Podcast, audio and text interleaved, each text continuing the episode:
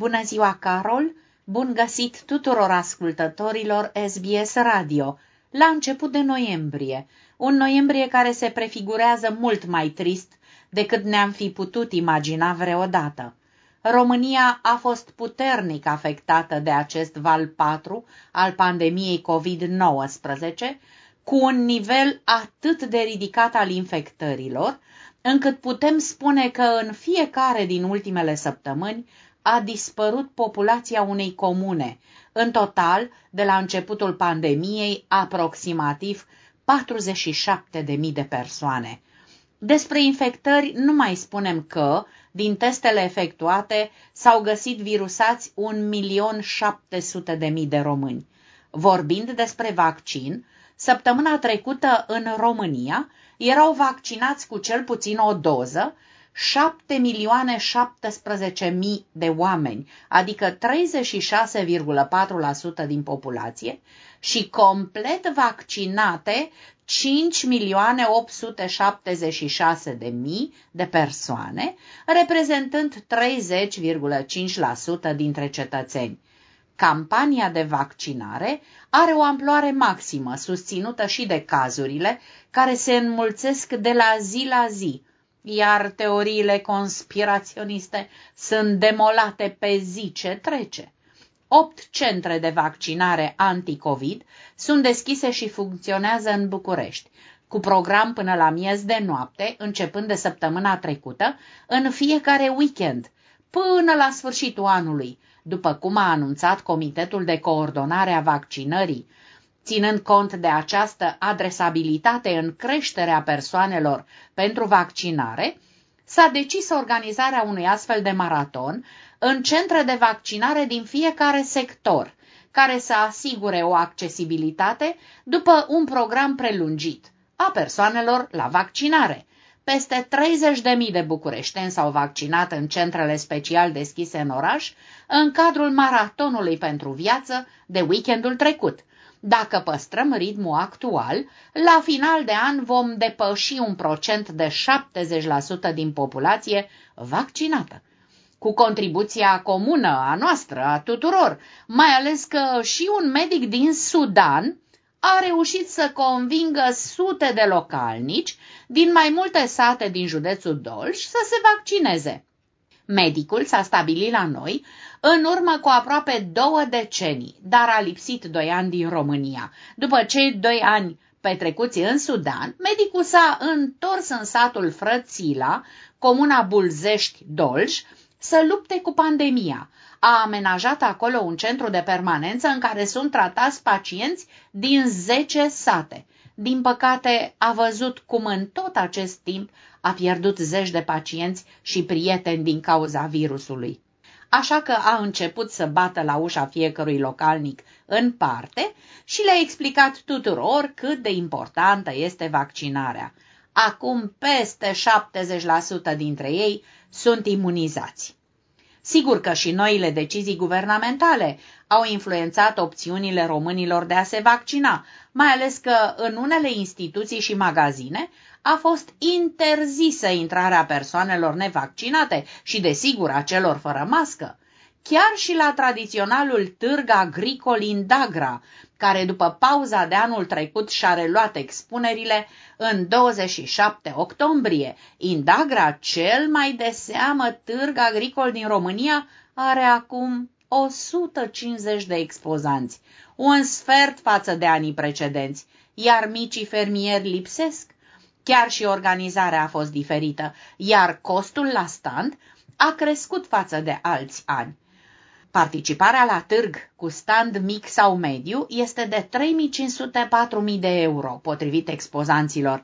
În 2019 erau peste 950 de companii expozante, de la producătorii de goji și pălincă, la producătorii de silozuri și tractoare din peste 25 de țări. Tot atunci, în prima zi a târgului Indagra, sute de persoane au vizitat sau chiar au cumpărat produse de la antreprenorii prezenți la târg. Dar anul acesta nici măcar vremea bună și temperatura ridicată pentru sfârșitul lunii octombrie, de 16 grade Celsius, nu au fost un stimulent suficient de puternic pentru bucureșteni și nu numai, să viziteze Indagra, care este cel mai complex și important târg agricol din România. O decizie la fel de importantă adoptată în noile condiții vizează trimiterile medicale către medicii specialiști, care expirau după o lună sau două.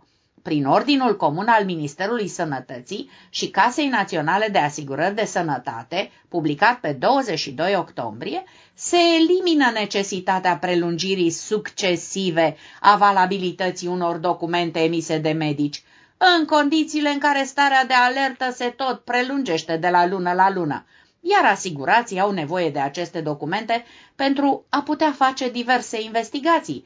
Astfel se prelungește până la sfârșitul lunii în care încetează starea de alertă declarată în contextul pandemiei de coronavirus, termenul pentru documentele a căror valabilitate expiră până atunci. Oricum, deplasările, atât pentru motive de sănătate, cumpărături sau turism, au scăzut în ultimul timp, mai ales datorită lipsei de fonduri financiare. Se observă o stagnare a salariilor în 2021, înregistrându-se creșteri moderate între 5 și 15% doar în anumite sectoare și pentru anumite roluri specifice. Astfel, unul din trei angajați români se declară nemulțumiți de salariul actual, iar 40% dintre cei chestionați au declarat că sunt deschiși unor noi oportunități profesionale și iau în considerare schimbarea locului de muncă în următorul an. Cum au făcut și alții de altfel de-a lungul timpului. De exemplu, Ian are o diplomă în inginerie civilă și tot el a fost cel care a ghidat-o pe fica lui, Emma Răducanu, spre tenis. Câștigătoarea US Open, Emma Răducanu, de origine română, a fost în România, la turneul Transilvania Open și a adunat amintiri de neuitat, chiar dacă a ratat calificarea în semifinale. A fost primită cu produse gastronomice tradiționale, slăninuță, sarmale, brânză de burduf, cu o ie românească și multă prietenie. Prietenie pe care trebuie să o cultive și cei din Australia, cu produsele care combat alergiile, mai ales acum în perioada de primăvară. Strănutul poate fi tratat cu ajutorul ceaiurilor fierbinți din trifoi roșu sau urzică. Usturoiul, datorită proprietăților lui antibacteriene, este benefic în vindecarea curgerii cronice a nasului alături de doze mari de vitamina C din citrice, care au proprietăți antihistaminice. Pentru congestia și inflamarea pielii se recomandă ceaiurile de cimbru și eucalipt. Mineralele sunt foarte importante pentru suferizii de alergii, dintre acestea calciu și magneziu fiind elementele nutritive de bază pentru alergici. Ele ajută la relaxarea sistemului nervos și luptă împotriva stresului cauzat de reacțiile alergice. Sulful ajută în tratamentul contra alergiilor, în special cele cauzate de praf, păr de animale și în cele provocate de alimente și medicamente. Apoi zincul este un antioxidant și crește imunitatea, refăcând celulele sistemului imunitar. De asemenea, gălbenelele stimulează sistemul imunitar și refacerea țesuturilor, ajungând astfel la tratare în caz de alergie. Să nu uităm că lunea viitoare este ziua Sfinților Arhanghel Mihail și Gavril și să le urăm tuturor celor care poartă aceste nume și derivatele lor multă sănătate, fericire și bucurii cu toți cei dragi aproape. Pentru SBS Radio a transmis din București, România, Anca Rodica Turcea.